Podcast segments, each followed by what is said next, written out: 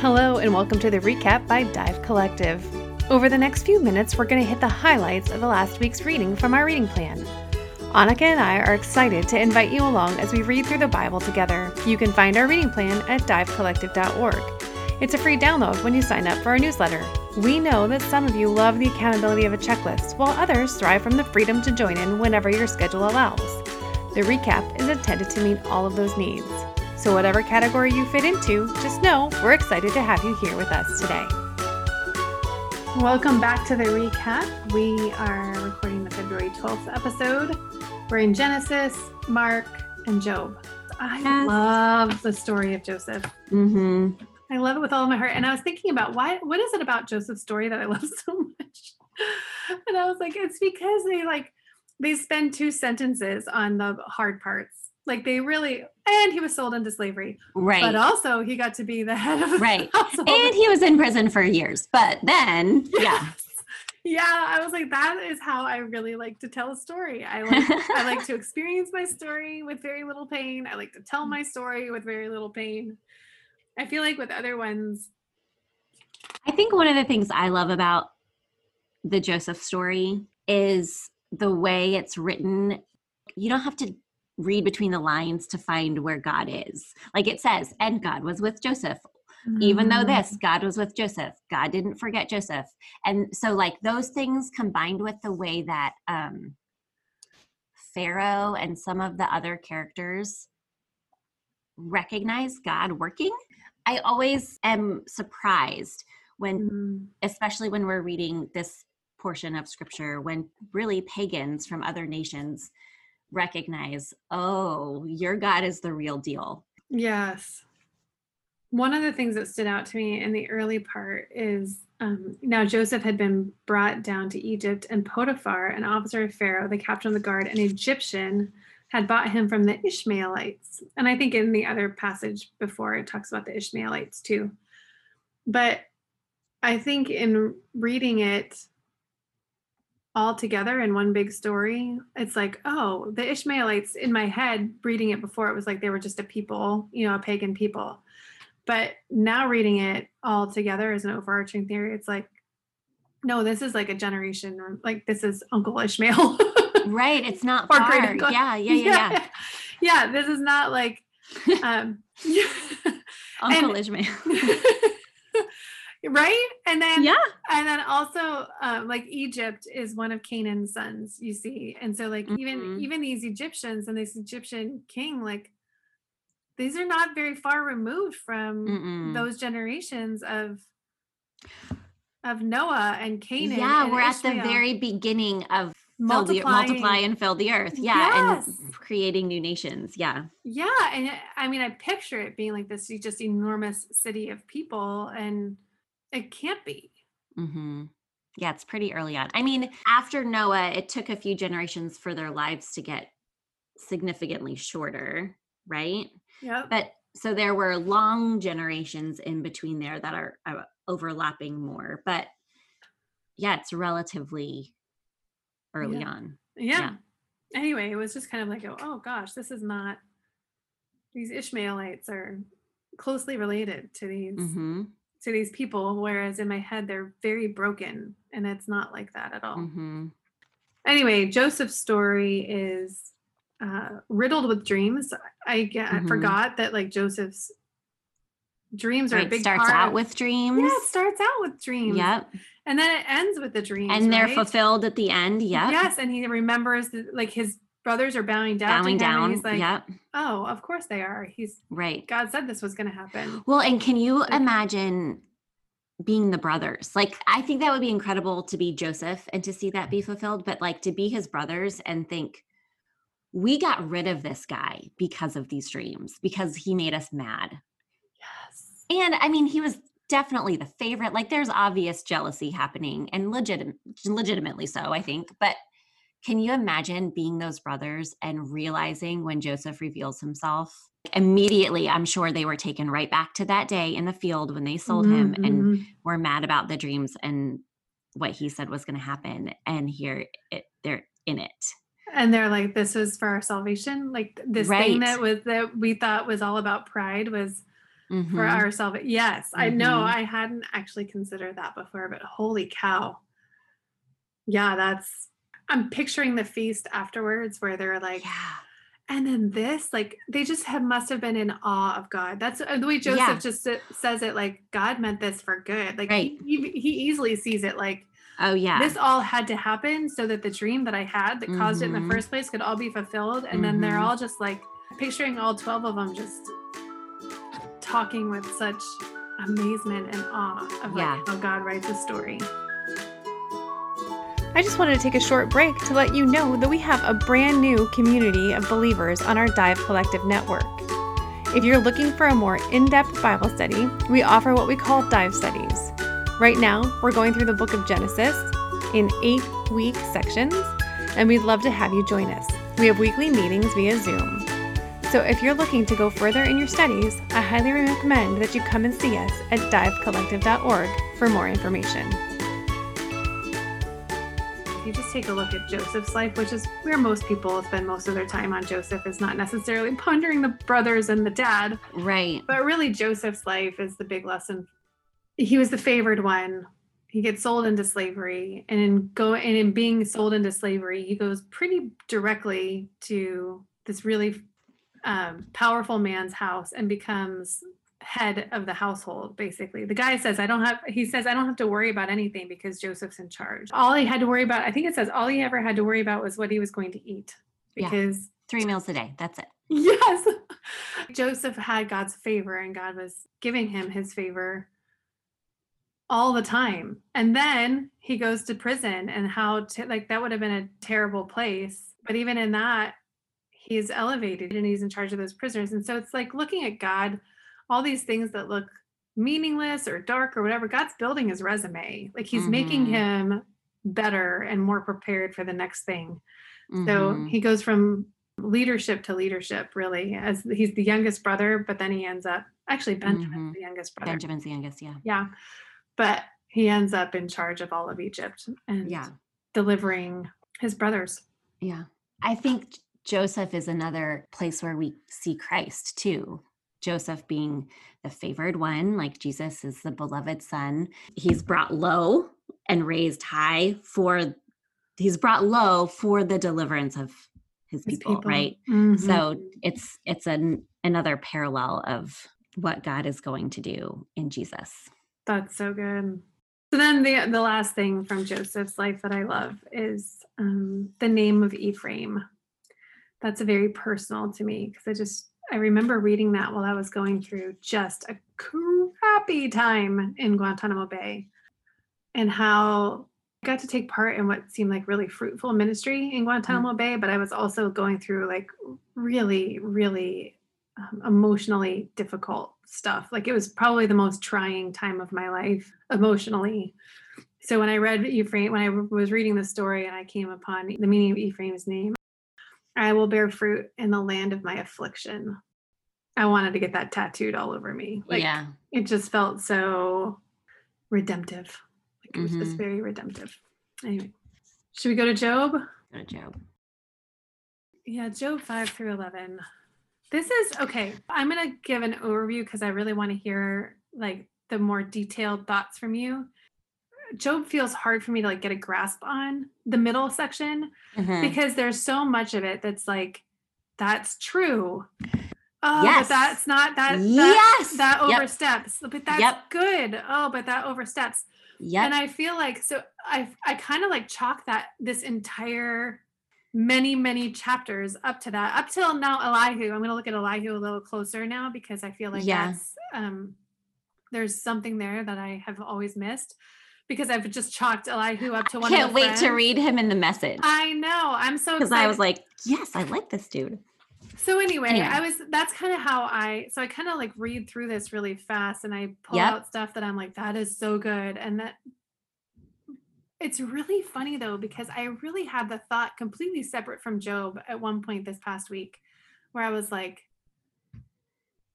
man, I am getting just as much wrong as I am getting right. I think in some of these things that I'm saying to to people. It's like I was Mhm. just in this why do I even bother because it just was like it it was like this humbling like am I even helpful if if what I'm saying is true, but like half of it isn't? Like what's Yeah. what's the point?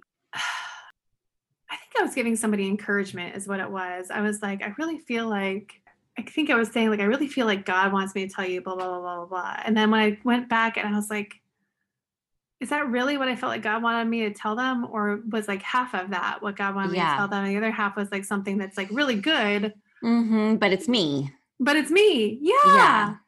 Anyway, so then I was reading Job and I was like, well, there it is. Like Yeah. this is this is this is me. Like Yeah. this is me saying things that are really good, but not necessarily right.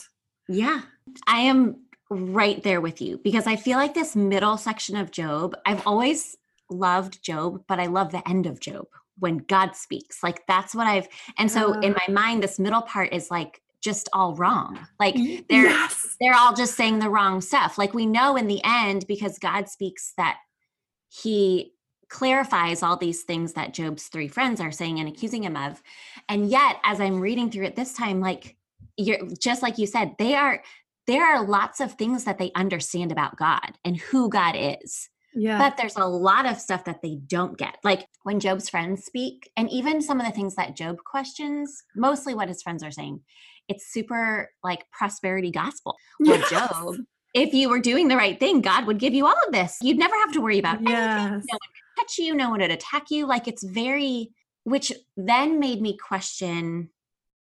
Lots of questions were prompted in me. But before I get to that, I, when you were talking about how with Job's friends, like some of what they say is right and some of what they say isn't, and when you had that conversation, okay, I told you I'm listening through Mere Christianity right now, C.S. Uh-huh. Lewis. He did this thing, and it. I just thought when he when I listened to it, I was like, that man is inc- I love him. He's so great. But what it what you just said reminded me of it. He's talking about I, if you haven't read Mere Christianity, he basically is breaking down the basics, the gospel, what Christianity is, super basic. And he's very logical and in everything that he does. Like, if this, then this, like everything just naturally flows into the next chapter and the next thought. But he's he was talking about sin and I don't even remember what it was, but he was talking about how this one thing is kind of like the root, like the the one sin that is kind of the root of what everyone where everything comes out of. And then literally the next chapter he starts talking about pride and he says, now in the last chapter I said this, but I'm pretty sure I was wrong. That isn't the root. It's actually this. Like it's actually pride. And I just thought it was really cool. I appreciated so much that he left that in there because you could follow his thought process and it clarified it so much because Mere Christianity is based on a series of talks that he did that he compiled into a book but I love that he didn't like go back and erase it or change the way he said it or Mm. like fix that thing. It was like it was like this progression and it even though he maybe wasn't thinking through it correctly what he was saying, it fed his next argument. You know what I mean? And it made Yeah. it just I just thought it was really cool that someone like that would I mean he's super humble to to let the world know like okay that's what I thought then but now I've Yeah. thought through it a little further and I've landed somewhere else and one of my favorite things moments in all of the times I've watched Beth Moore teach is when she was talking about something and I she was like I was halfway into my talk and I'm rolling and I said this thing and she's like I'm pretty sure the Holy Spirit had left 30 minutes before and she was like she's like because this is what is true and I agree there's something about when somebody that's really held as an authority in the faith Mhm. Beth Moore, C.S. Lewis comes back and says, I had it kind of right, but I'm Yeah, it's sure I was off close. here. Yeah. yeah. And then like just that explanation of like how they got to the new like I it's just so helpful and I just really Feels it. attainable. It, feel yes, and it feels yeah, attainable. It just feels really real and yeah, It's a Anyway, process. It's a process is a for all of us, including it is a process. Yeah. Yeah. Okay, so Job, when I was like asking questions as I was reading about like what their worldview would have been, like how did they view God? How did they get to what they knew or believed about God? it made me question the timeline again because I'm like, okay, Abraham, how much did they know about the promise? That's my mm-hmm. question. How much did they know about the promise? And because in Job 9, Job 9 has lots of really awesome stuff in it, but the very end, Job says, God and I are not equals. I can't bring a case against him. We'll never Mhm. enter a courtroom as peers. How I wish we had an arbitrator to step in and let me get on with life, to break Ugh. God's death grip on me, to free me from this terror so I could breathe again. Then I'd speak up and state my case boldly. As things stand, there's no way I can do it. And I read that and I was Stop like. Jesus, like Yes. Hebrews. I mean, I just That's so good. was like, what, how, what was their grasp on the promise? So then it had me digging a little bit into like genealogies, and it's possible that Job was like the great, great, great, great grandson or something of Abraham. Like he's connected. It's possible that he's connected to Esau's line, Mm. um, and not that far away. Job is connected to Esau's line? Okay, I knew you were saying that Right. So Eliphaz. Eliphaz might be, yeah. might be Esau's son. Which, in what I read this week, makes it seem less likely that he's the son, like maybe like a Right, few right. generations later. But right. there was an Eliphaz and a Teman. Esau has a son, Eliphaz, and Eliphaz has a son, Teman. And in Job, Job's friend is Eliphaz the Temanite. So it's possible that it wasn't There's like right Eliphaz there, but like, yeah, there's like they create this Teman and Eliphaz is like a family name. And and it's possible that Job, I forget all the reasonings. There's like a, a king of Edom who is this Uh-huh. Edomites are descended from Esau, who is named like Jobab or something like that. And so that's a possibility. So Um, interesting. Yeah. So anyway, I just now I'm reading it as like, how much did they understand the promise? And it's made me think.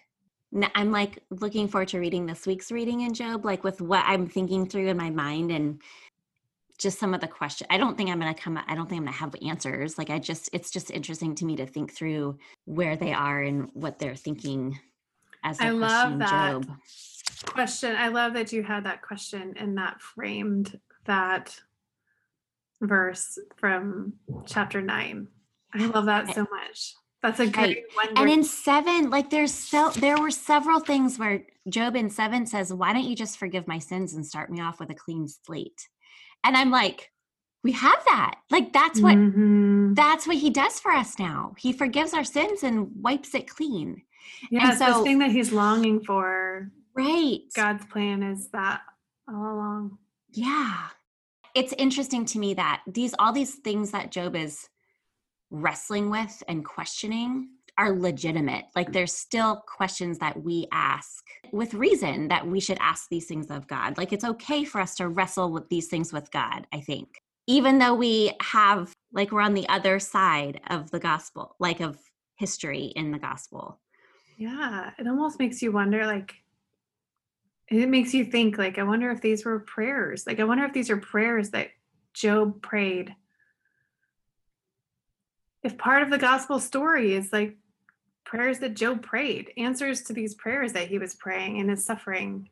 I don't I mean, obviously it was the plan that God had all along, Yeah. but that's the question you always have about like the prayers that God answers that Mhm. were his plan all along. Mhm.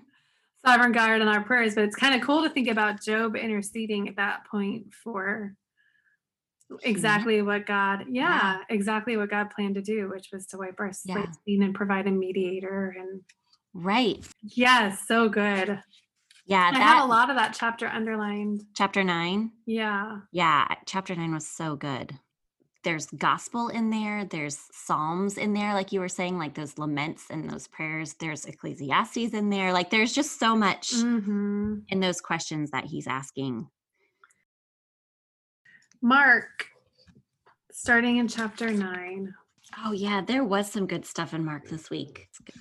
Okay, so one of so we just studied Mark. So there's a lot of things in here that I'm just like really excited about. Like really excited about that I'd never seen before and they're important. Like the temple scene. Jesus entering the temple.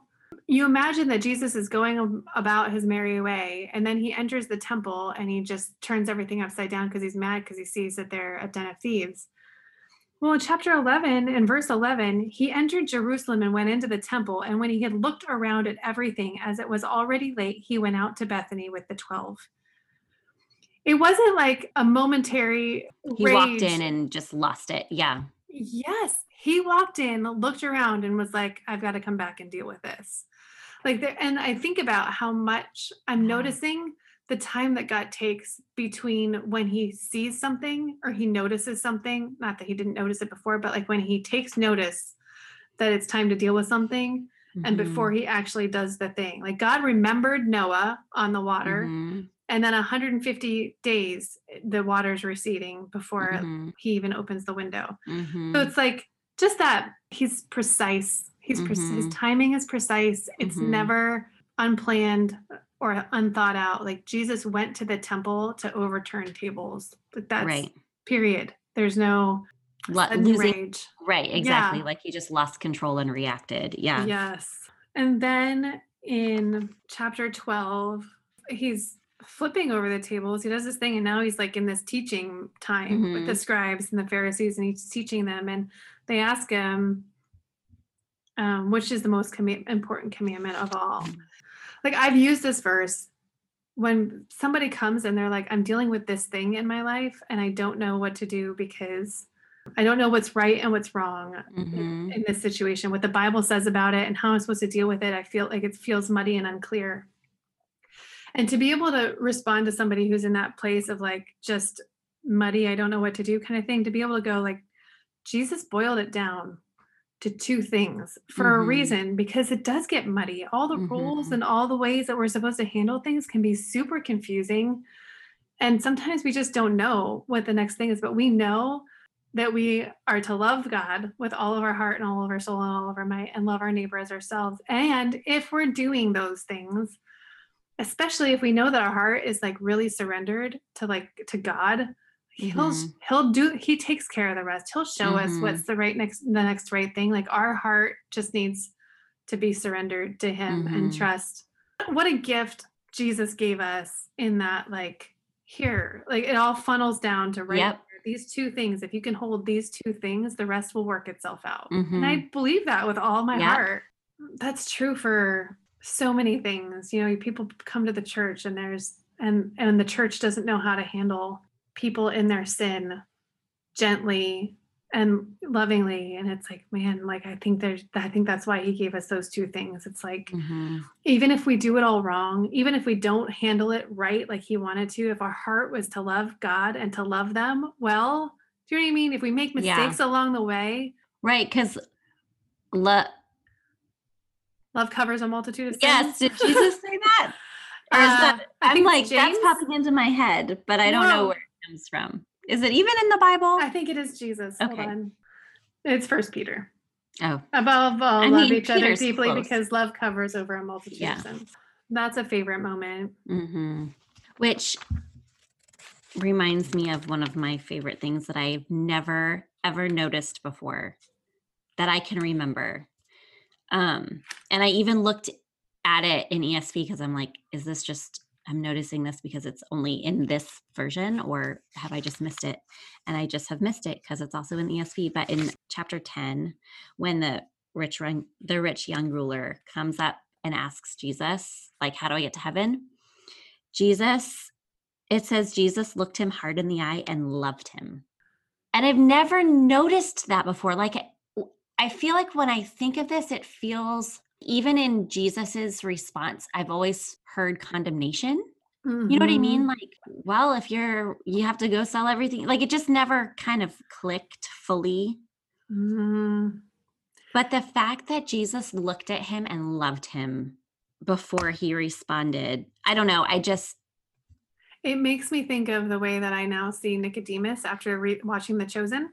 mm, Those exchanges. Have you watched that scene? I've Have you watched all of them? seen a couple. No, I've seen Nicodemus a little bit, but I haven't gotten all the way. Yeah. Oh, you should see the moment when Nicodemus chooses not to follow him. Oh, it's so powerful. Like it's so powerful because the love between them is palpable.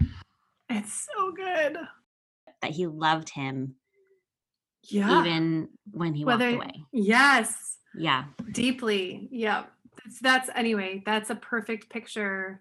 If you ever see that scene, that's a neat scene for me to like trans. It's easy for me to translate that to the scene that you're talking Yeah, about here, yeah. where he's talking to the rich young ruler and he loved him deeply. He didn't have to follow him to be loved by Jesus deeply. Yes. He was just loved by Jesus deeply. Mhm. I know that most people's favorite scene is the woman who's bleeding for 12 years. There's a lot of people, I feel mm-hmm. like all of my friends. I like, love- I love it. their favorite. And yeah, yeah. I think after having studied Mark, my favorite scene is at the end of chapter 12 when he sat down opposite the treasury and watched the people putting money into the offering box. Many rich people put in large sums, and a poor widow came and put in two small copper coins, which make a penny. And he called his disciples to him. I love this picturing this like Jesus is sitting across from the treasury box, and all these people are passing unaware that they're being watched. And he's watching. And when he sees her put in those pennies, he calls his Yeah. disciples to him and says to them, Truly, I say to you, this poor widow has put in more than all those who are contributing to the offering box. For they all contributed out of their abundance, but she, out of her poverty, has put in everything she had, all she had to live on. Now, he's not condemning the other people who put in Mhm. less. He's literally just drawing his disciples to rejoice over this woman who has no idea that she's being rejoiced over that's so encouraging to me even right now as I think about I was I just said to Jeff last night, I was like, I think I really just I'm longing for some encouragement and affirmation. Whatever his response was, it led me to to say like, I mean, I'm still gonna do it. I just don't enjoy it as much without it. Do you know what I mean? Mm. And he was like, oh, that seems significant. I don't know what it says, but I feel like that's significant. And so, you know, in light of that, reading that passage right there, God sees, like he's That watching. the father's rejoicing. Yeah. Yes, he's watching from across. And even if like nobody else sees and nobody else encourages me, like he sees that I'm putting everything, all of my extra resources are going in the box. Like, and he sees that and he's calling the saints in heaven together. And he's like, Do you, mm-hmm. you know what I mean? Like that. Oh, I just, for somebody who loves and craves affirmation, that's just, that scene is, it's my new favorite scene. Yeah. I love it so much. I just don't, I guess I don't want to pass on this this part. You know, there's certain details of the crucifixion and what's Mhm. happening at the crucifixion that like, I mean, it gets dark for three hours. There's so many things Mhm. that are miraculous and amazing. But that curtain being Yes, torn That from is my top favorite detail in the whole thing. because the sim- the symbolism Ah. and what that meant. Yep. Yeah, the significance of that and what that's one of the things I love about Hebrews is how really digs into that and what it means and and it makes me wonder how many people that either witnessed the curtain ripping or were or heard about it soon after were like, "Oh, Yeah. this is this guy's the son of God." Like if that how much that one for those who are listening who don't necessarily know the significance it, was probably last year one of the things that really struck me about this whole curtain is that this curtain i don't know if it's probably not the same curtain that moses created because there's been i mean there was a tabernacle but basically Mhm. this is a curtain that separates the holy of holies where god's glory dwelt Mhm. within the temple so like the temple has like these layers going into the center which is the holy of holies and the curtain separates the place where the sacrifices are offered and where god's presence dwells from all the people and only the high priest could go from outside of the curtain to the inside of the curtain and Mhm. after several different it was once a year, right? it was once a year and the and the process of sacrifice and cleansing in order to be able Mhm. to do that was significant they tied a rope to the priest so that if something happened while he was in there they could pull him out because nobody was allowed to, i mean it was like it was the holy of holies which was a significant thing but that curtain actually first went up when moses was still they were still wandering in the desert and they had a tabernacle or a tent that they were that they built at, under the specific instructions of god for its dimensions and all of that.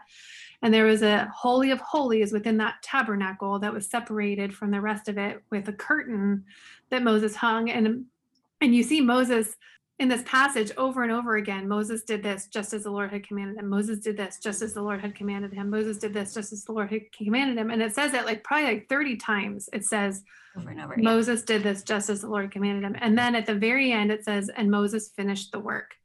And the very next line is the glory of god came and filled the temple and um and he dwelled there. From from then on like that was Mhm. that was the place where god dwelled with his people which was like I mean, he dwelt among them in a tent. Mhm.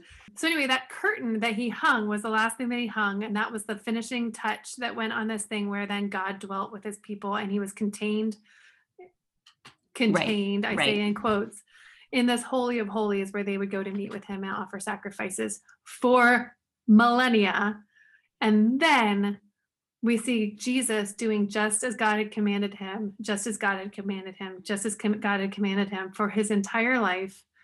And then Jesus says, It's finished. Mhm.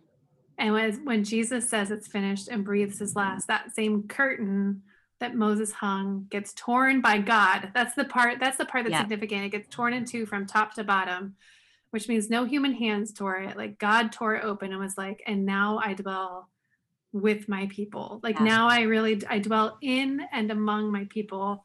They are uh, my presence is in them and with them. And I just it's the it's the gospel. That's how badly God wanted to be with us that he gave his son to be that final sacrifice so that the holy of holies now dwells in us. Like we have access to have access. all of God. It's profound and awesome. And I don't spend nearly enough time thinking about that finished work of Christ. Mm-hmm. So, so cool. That's the recap. Thanks for listening to the recap. If you enjoyed this discussion and maybe you're wondering how to get more highlights out of your own scripture reading, you might be interested in joining our in depth Bible studies where we model our version of inductive Bible study. You can find out more at divecollective.org, and we will see you next week.